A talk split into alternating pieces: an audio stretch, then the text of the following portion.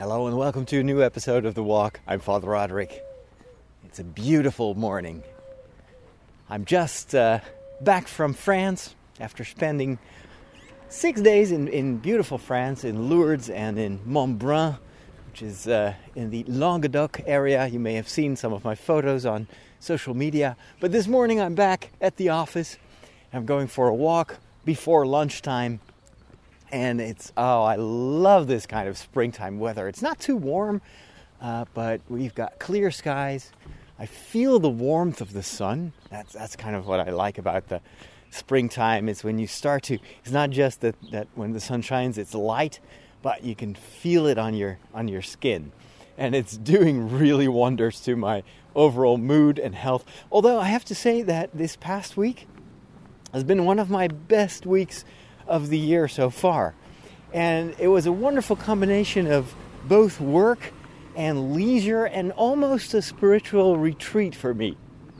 So what I want to do in this episode is give you a recap of my experiences in France and also some of the lessons that I've learned over the span of just barely 5 days, if I include the travel. So I left last Sunday after Mass. And I arrived in the evening in Toulouse, which is one of the bigger cities in the south of France. And from there, I took the train to Lourdes. This place, this small village, actually, at the foot of the Pyrenees, where the Virgin Mary appeared to Saint Bernadette at the grotto. And it's a place that I visited many times in my life, and it's played a pretty pivotal role in some of the choices that I made in my life.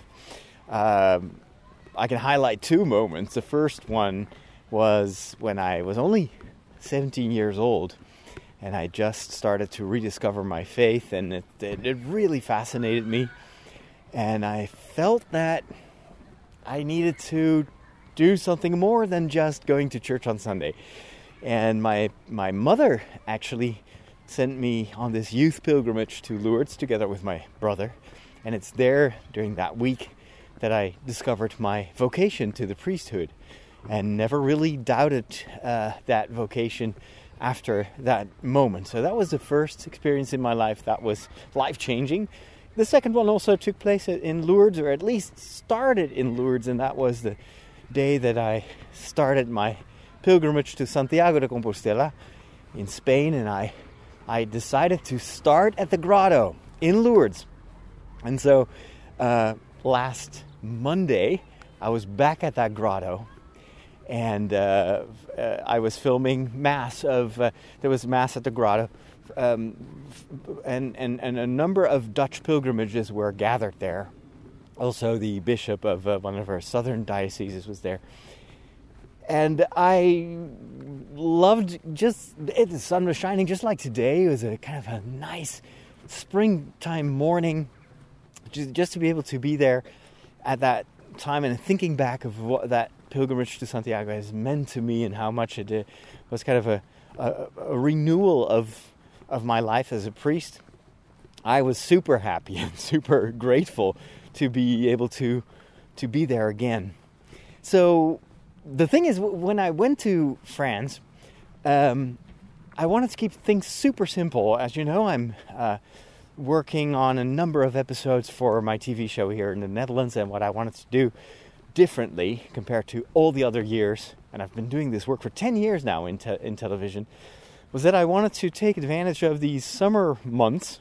It's not even really summer, it's May, but to take advantage of the beautiful weather, usually beautiful weather around these months, and also less pressure, less work in the parishes and in media in general, to film ahead and to make sure that once I go on vacation, all the episodes for September, October, November, December are done and filmed.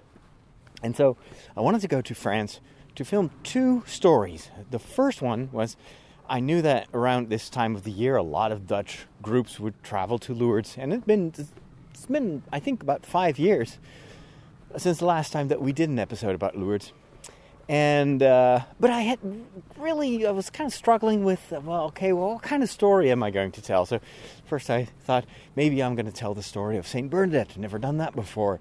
Just kind of visit the places where she lived and tell her story.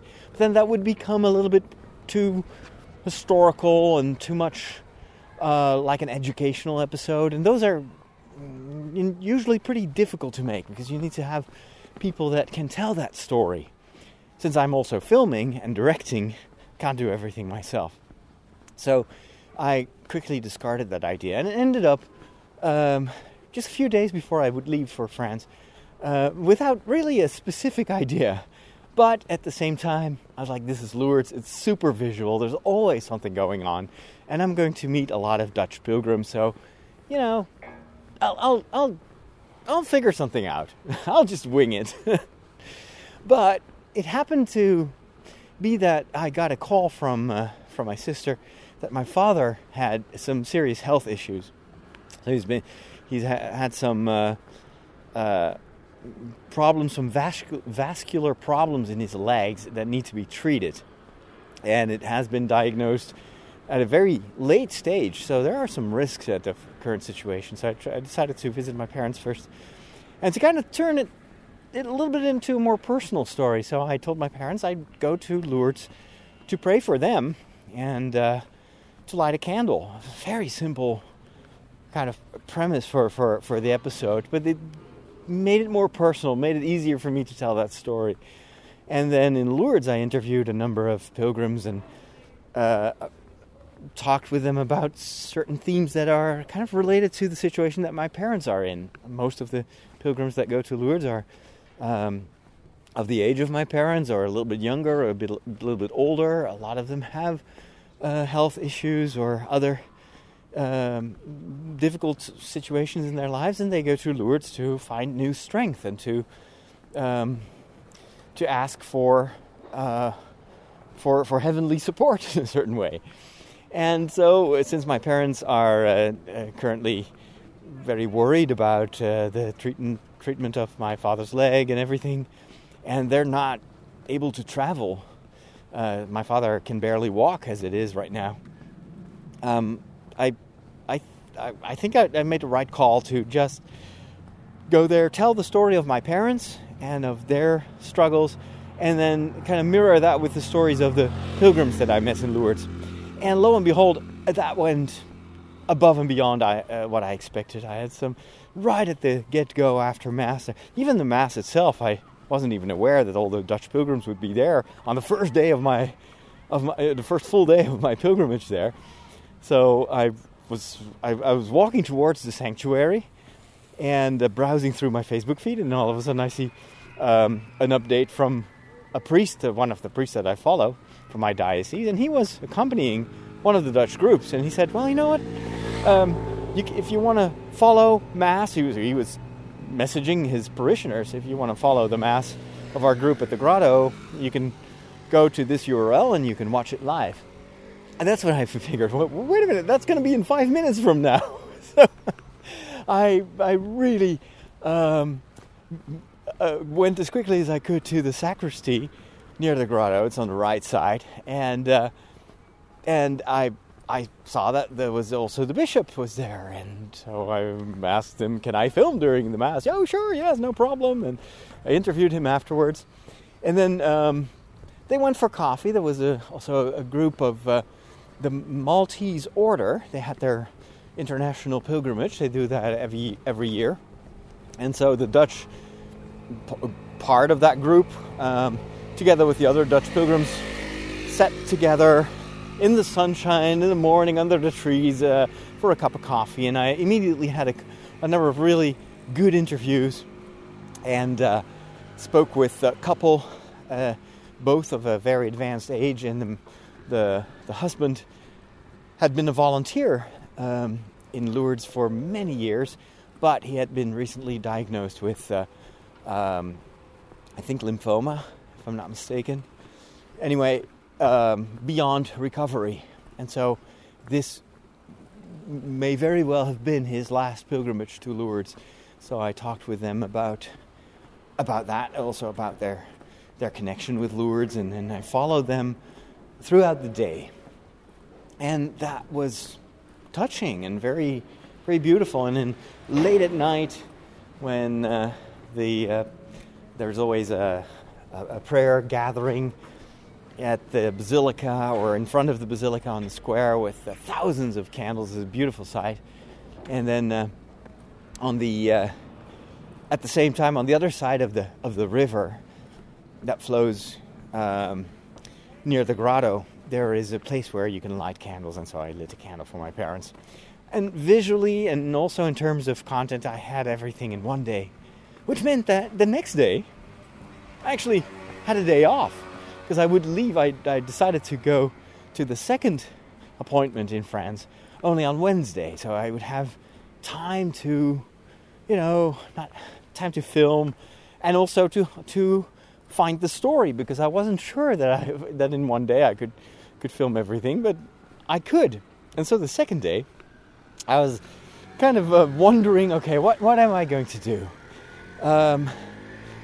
And there was this nagging voice in the back of my mind, but you should do holy things. You're here on pilgrimage, and you should go and pray, and I don't know, participate in all the various activities that other pilgrims participate in. But at the same time, I felt this pull of going on a walk, and I decided to do that, to follow my heart, and to walk the first few miles of the pilgrimage that I did to Santiago 2 years ago, and to walk that first stage again. And again, the weather was fantastic, and every once in a while, we would come across one of those places that I remembered so vividly, and all the memories flooded back. And it was almost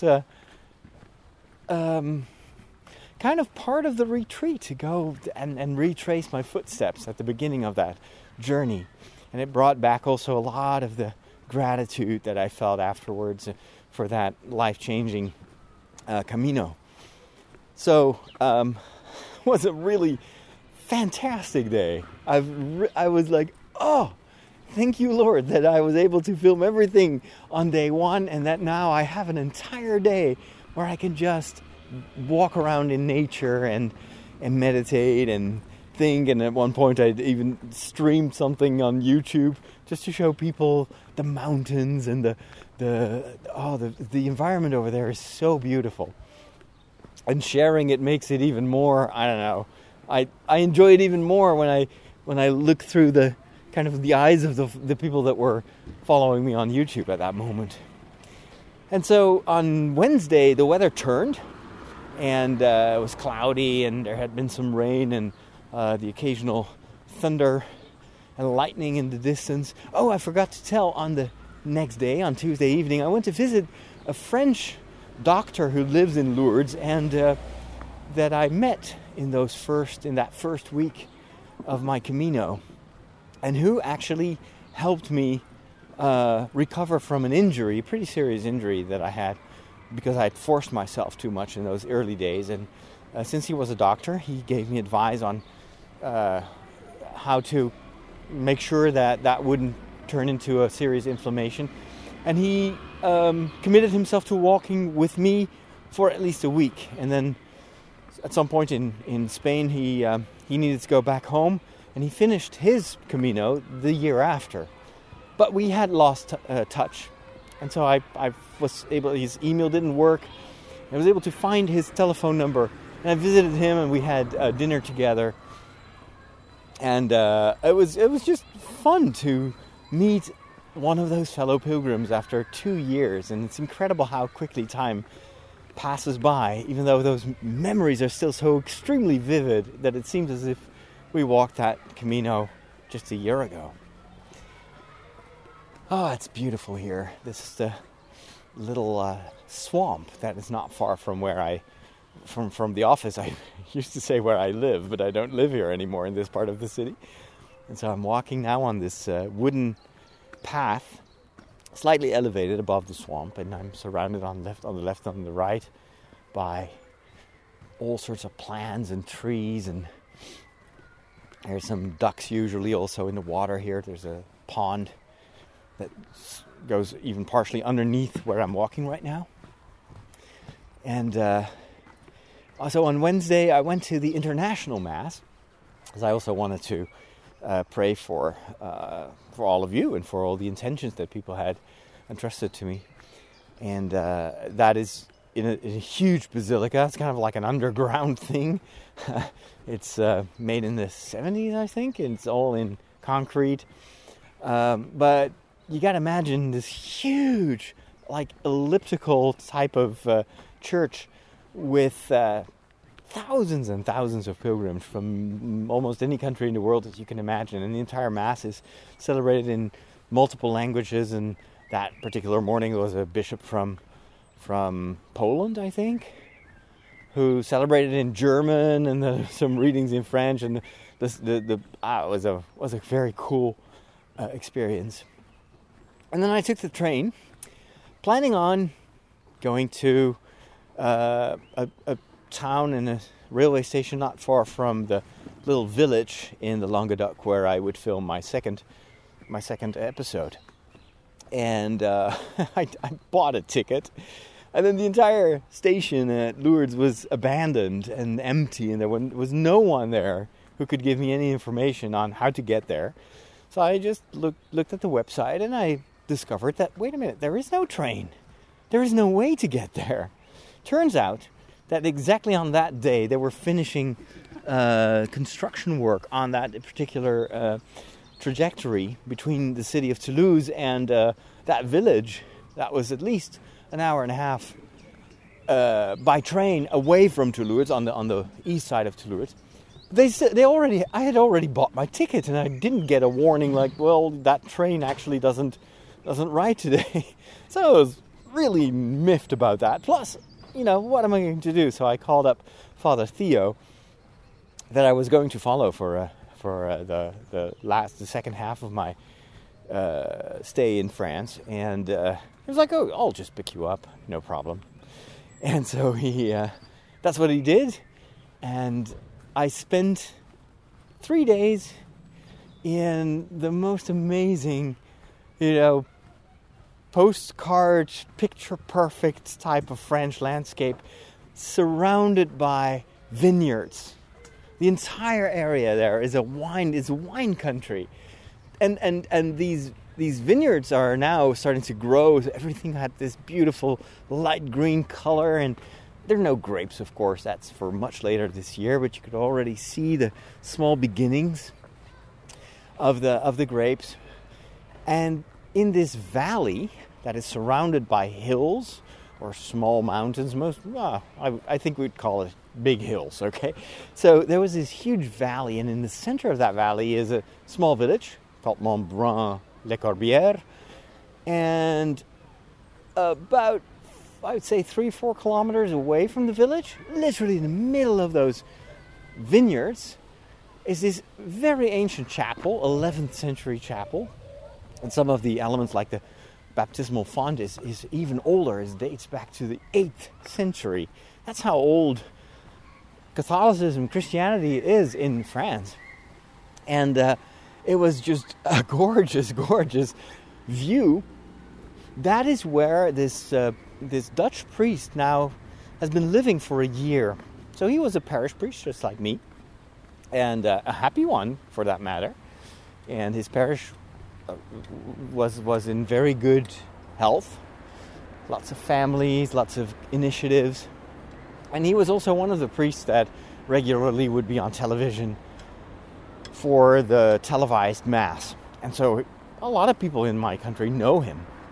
Very kind man. He's a little bit older than I am. I think he's 59 now. I'm 51, so that's an 8-year difference. But it still feels like someone from my generation. And about 2.5 years ago, he was on vacation in exactly that region. He loves, just like me, loves France, loves the French culture, French spirituality.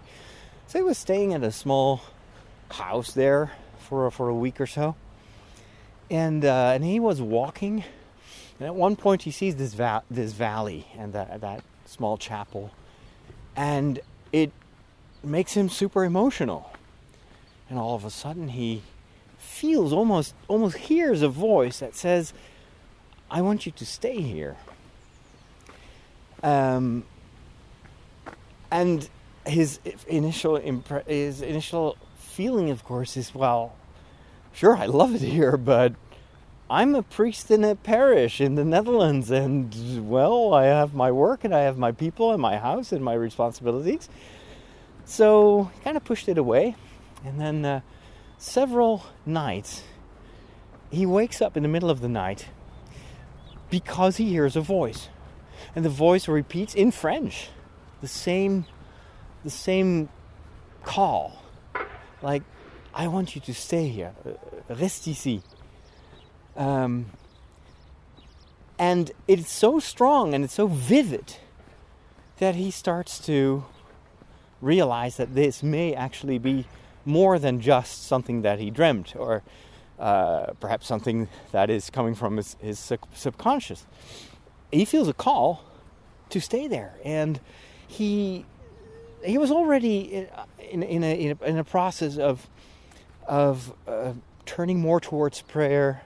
He liked to wake up early and spend long times in silence, and also started to feel more and more how difficult it is to live that kind of more contemplative lifestyle in combination with a modern parish in the Netherlands, where you have lots of churches, lots of parishioners, and that church is also in crisis because, well, we have a huge wave of secularism, and it's affecting the numbers. And so as a priest, you're not just a pastor, you're also a manager. You also have to somehow guide that process of shrinking and changing your ways, because you can't just do what you've been doing for the past 30 years.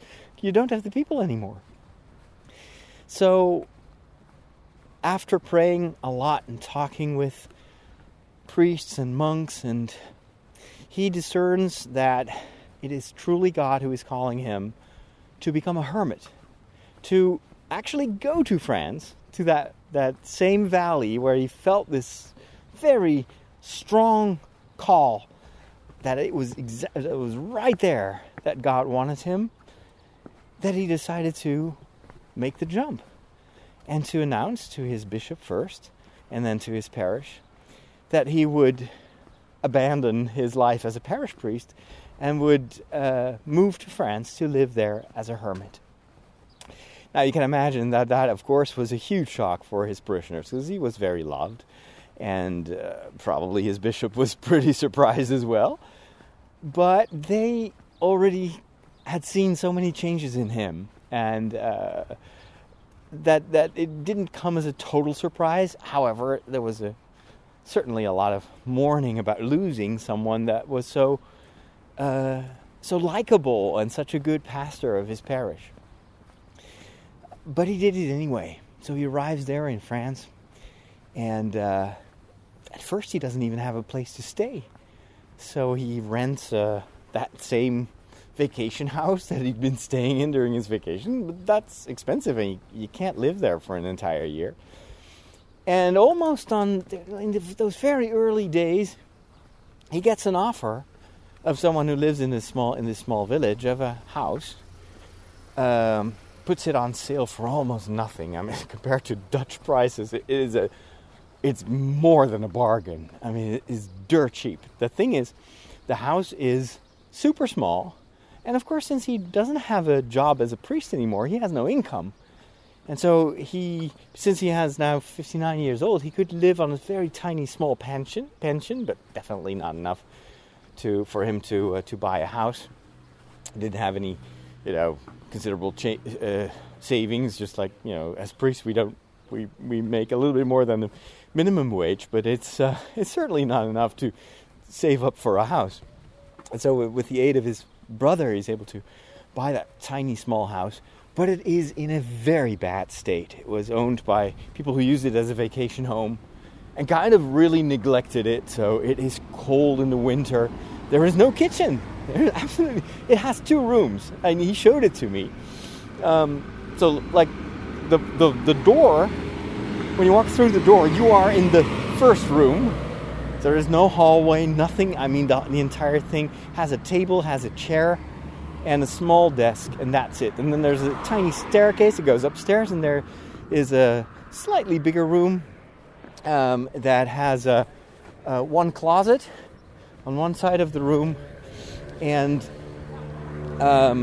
he's got a bed, so it's kind of an L shape, and that's about it. And there was a shower when he showed me around, but that wasn't even there when he arrived. So he's been living there almost like as if he was camping, preparing his meals on a small stove where he could just put one pot, and it was super cold in the winter. And then he went to this chapel. He asked for permission to the mayor to pray in that chapel, because in France the older churches are all owned by the state, and that chapel hadn't been used for years because, well, there is a parish priest in that village, and he's got his own parish church, also very small. I mean, we're talking about a village of 300 people, and that is the total population at the maximum. And it's usually during the summertime. In the wintertime, there's only half of those that live in that village. So super small, super simple. The mayor gives him permission to go pray in that church. However, that chapel is so run down and old that in the wintertime, when he starts his journey there, the temperatures in the church are below zero, but he felt that he had to pray there, and so that's what he did. You know, 6-7 times a day, celebrated mass there, and trying to protect himself against the cold, but it was almost impossible. The windows were all broken. There was only one window that was intact, and so he asked for help but the local, you know, the mayor and his local committee were not really interested in helping out and in restoring that church.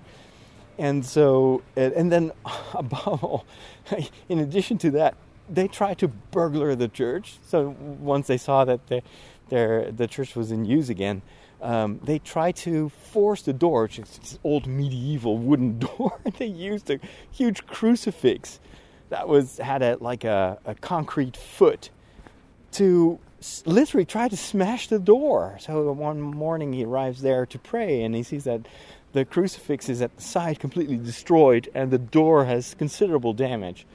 They weren't able to force the door, but nevertheless, he had to ask again, go to the mayor, and can I have like a security system in the church? And, well, we don't have money for that. No, it's not necessary.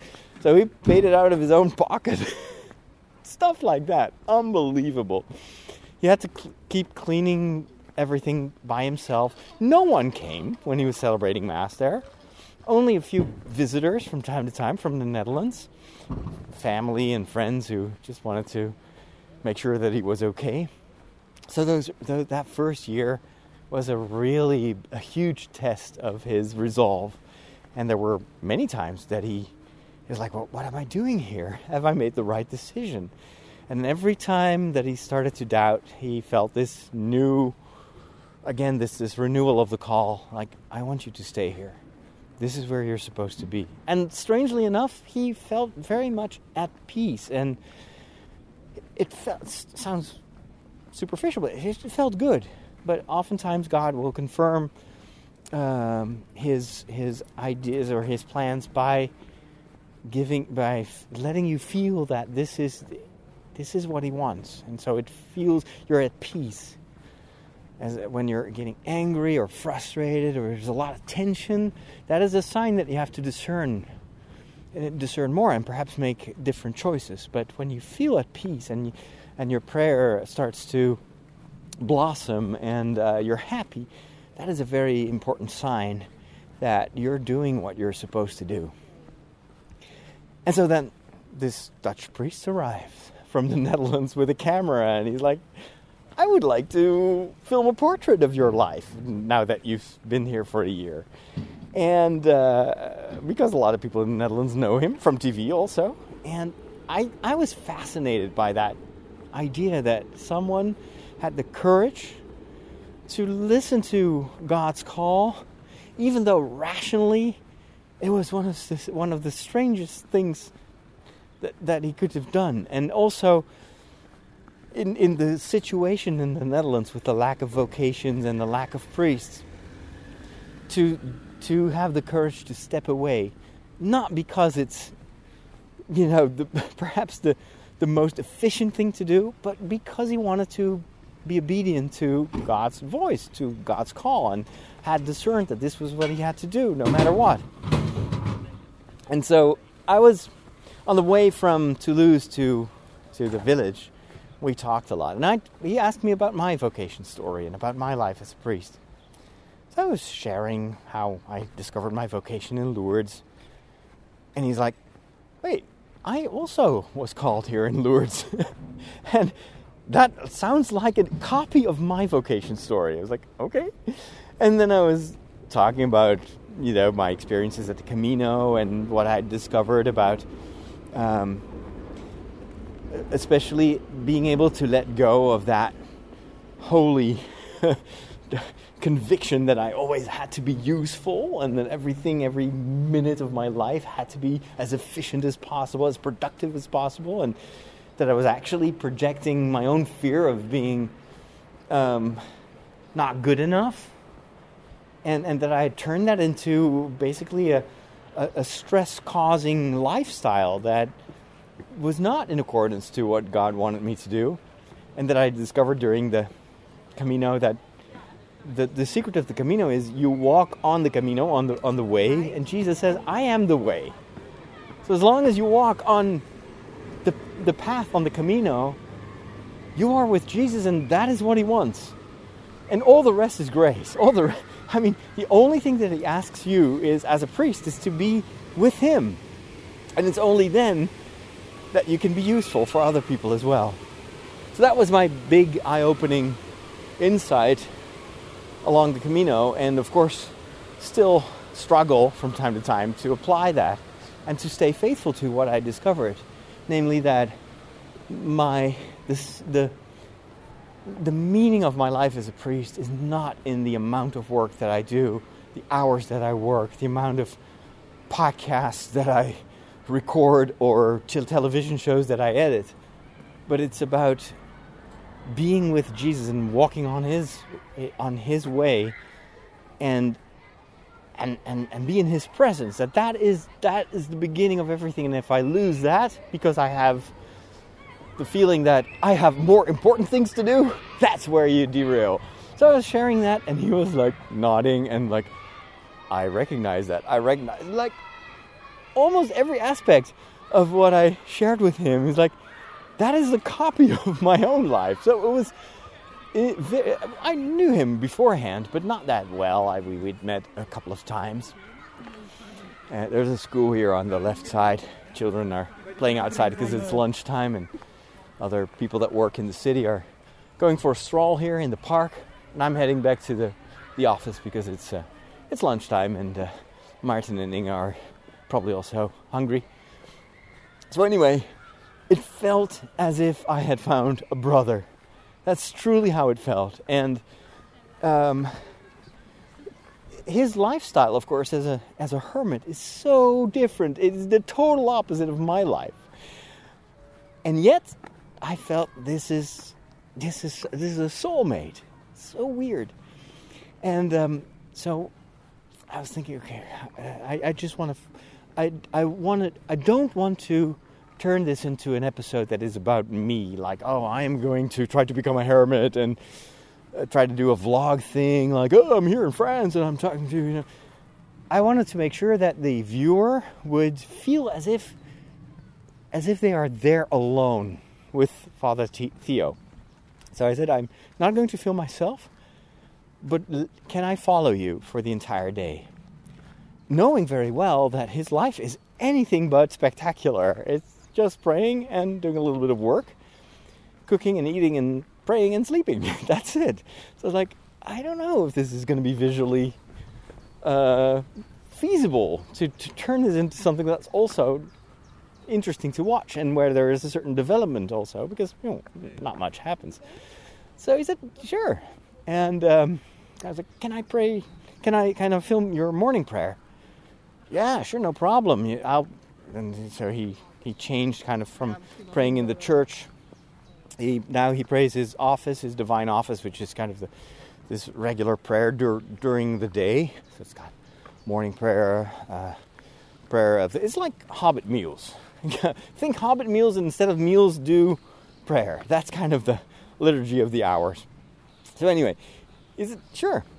And he's now praying his office, his divine office, in his cell, so in that small house in the village. And I was like, okay, it's probably going to be early. What time do you start? Thinking in my mind, oh, it's probably going to be at 7 o'clock or something like that. It's like, oh, well, normally I wake up at 3:30. Okay, 3:30. So I wake up at 3:30 as well, in the middle of the day, middle of the night, because I wanted to also film. He told me, like, I first need coffee, and I may have the vocation of a hermit, but doesn't mean that I can pray for hours without coffee and without breakfast. So normally I prepare breakfast, then I pray, and then at 8:30 I go to the church and celebrate mass, etc. So 3:30 in the morning, it was pitch dark. Even the village has barely got any electricity. There are hardly any lanterns, so very challenging to film something outside in this dark. So I was taking this new camera with me, the Canon M50, which was a delight to use. It is only a third of the weight of the Canon A-T-D that I was lugging around in the past, and even that is a relatively small camera for television production. The M50, fortunately, I had bought a small pancake lens, a 22mm lens with a pretty big aperture. I think it's f2. That lets in a lot of light. But even then, I was standing outside, it was pretty cold, and I wanted to film the kind of the lit windows of his house, and I had to reduce the frame rate to about like 5 frames per second. So I was very glad there was no movement, there were no people walking around or anything, because you would have noticed it immediately. But I could still capture kind of the feel of that, like it's the middle of the night, no one is up except for this priest, and he prays in the morning in his chair, very simple, nothing spectacular. He sings all the prayers himself. He's got a really nice singing voice, and also sings the melodies of a monastery where he has done his, how would you call that, like the first few months of discernment. And it's I think it's a Benedictine monastery, I'm not sure. It's called Pradine. So when he said that, I was like, but I know Pradine very well. We've been there several times with the other priests that I usually accompany on vacation, and every time we're in France and we're in the neighborhood, we spend some time with the sisters there. And I even remember celebrating Mass on Sunday for the sisters, because there was no other priest available, and I was the one who spoke French the best. So, and he was like, no way, you know Pradine. So I recognized the melodies and everything. And then at one point I was like, okay, I'm just a distraction now with my camera. I'd filmed everything, so I'll just go back to my own home. Oh, by the way, just awesome. He was like, so do you have a place to stay? I'm like, no, but just if you know a bridge that I can sleep under, I don't need much. He's like, I'm gonna ask my the lady that lives in the house opposite of my house. And maybe she'll offer you a place to stay. It turns out the lady was going on a trip, and she just gave him the keys. Like, oh, that priest, he can just use my house. Just use whatever he wants. So I had this huge French house. It was like 5 times the size of the cell of Father Theo. And really one of those old French houses that I think the house is from the 17th century. And it is like a hobbit house. Everything's irregular, and it's...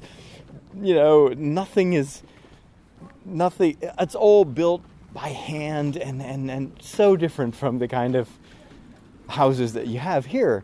So all of a sudden I'm there in France and I live there as if I had been living there for most of my life. And so I go back to the house, and then I was like, you know what? I'm going to film the sunrise in the middle of the vineyards. So I took the camera and I went to these vineyards in the area surrounding the chapel, and waited for sunrise. If you've been following me on Facebook or Instagram, you may have seen the photos where I'm just anxiously waiting for the sunrise. And then, of course, you only have a few moments. Like, the momentum is very short, where you can get that perfect shot of the sun. And I wanted the rays of the sun that are really kind of almost orange when it just is above the horizon. I wanted to have those rays hitting the leaves of the vines and everything. And I was able to get the most amazing shots. And that camera is just so incredible. And I was quickly changing between the various lenses because I only have two lenses. I've got the very sensitive lens, but you can't zoom with that one. And then I have the kit lens, which is super simple, but still enables you to capture a slightly larger field of view. And I was just having a blast. And so at around 8, I think, I knock on his door again, and we go to the chapel, and first day I couldn't celebrate. I couldn't celebrate Mass because I needed to film everything. But I was just struck by, again, the serenity of that Mass. That chapel is completely empty. There's this one stained glass window, tiny window above the altar, and he has started to celebrate Ad Orientem, so in the direction of the east. So not facing the benches, but facing in the other direction. And that's where you really understand why this celebration Ad Orientem is so beautiful, because the morning sun was shining through that small window. And you had this beam of light shining on the altar. It was absolutely stunning. I was filming that and I was like, oh, this is so beautiful. This is going to be so gorgeous on TV. And then filmed much more that day. And what is beautiful is that since it is someone who lives such a different life, everything he says is interesting because he can tell me about his discoveries, about the struggles that he had, about the insights, the things that he learned. And I was filming. And at one point he's like, you still don't have enough? I was like, well, I think I have enough for about 3, theater movies, 3 blockbusters, about 3 hours a piece. I'd filmed so much in one day that I decided on the way back that I'm just going to make 2 episodes dedicated to this. And had to come up with a little bit of a structure because it's interview based, but I filmed a lot of what they call B-roll. So it means you film details and just the nature and the chapel. And so there's a lot of things that I can use to illustrate and sometimes just accompany the spoken word. And then also, fortunately for me, there were a few tiny little things that he did. So he had to go to the office of the mayor for some permissions and to inquire about restoration. So I went with him there, and it's just this very small, French village life. But that's the charm of it. It doesn't have to be, because his life is very simple. And so it gives you sort of it transports you in another world. And then the next day we went to a supermarket, which he dreaded. He really dislikes shopping. And the reason is that he says there's always noise. He even explained that he wasn't wearing his habit when he was going to the supermarket because he wouldn't be able to do his groceries because people would want to talk with him and have all sorts of pastoral conversations. And he says, yeah, I'm not a parish priest. I am a hermit. And so I want to keep my shopping business short. So those small things that happened, and then just I filmed a lot of him walking in the countryside. It was amazing. And then in the airplane on my way back, I kind of devised a little structure, create a small cliffhanger so that, it's kind of this is how is this quest for silence.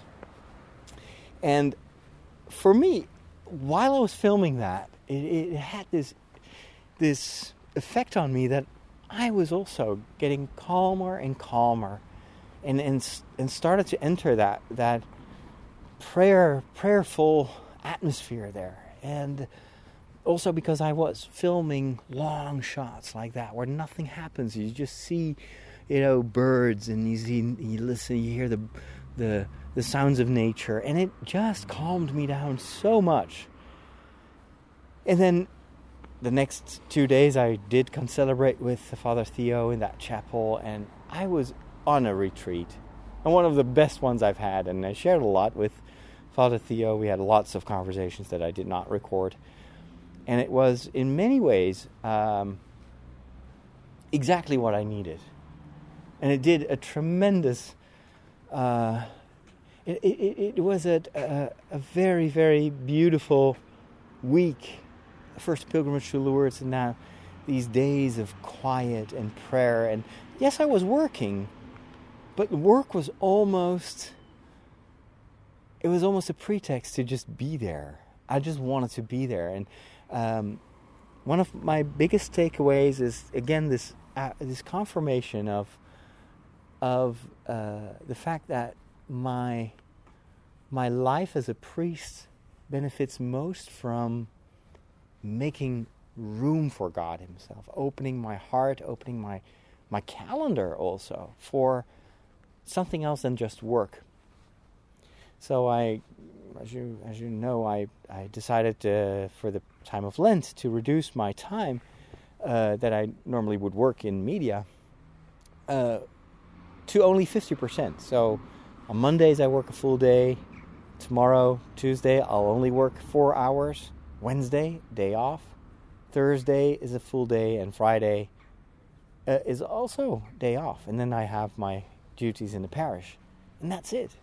And at first it was a tremendous bar. It felt like a gamble. Like I won't be able to do what I do now. I'm already stressing out about the lack of time, working more than full time, and now I'm going to reduce that by half. And I've discovered over these weeks of Lent that it helps you make the right choices, and to outsource more, and also to trust God's providence that He will find other ways, because He wants me to prioritize Him in my life instead of the work.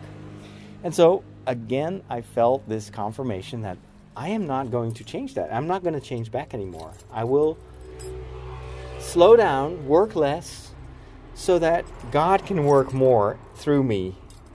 And I think that is exactly what I had to do. I'm here at the office again. So that is what I wanted to share with you. It was a wonderful week. I did record a small, simple vlog at the chapel. So you may want to check it out on YouTube. It kind of replaces my failed attempts to stream from France, because that was very hard. But it gives you a nice impression. It was not filmed on the nicest day. It was kind of overcast, but still, you want to take a look at that chapel, and I kind of explain the situation. And you don't get to see Father Theo in that vlog because he was praying at home. And I'd pestered him for so many hours the day before that I didn't dare to let him appear in the vlog. But I may put something together later with some more of the footage that I shot. All right, it's time for me to go to lunch. Thanks for listening, and thanks to those of you that support me on Patreon, patreon.com/Father Roderick. It's thanks to you that I can do this wonderful work, and I am super grateful for that. All right. Talk to you guys later. Bye-bye.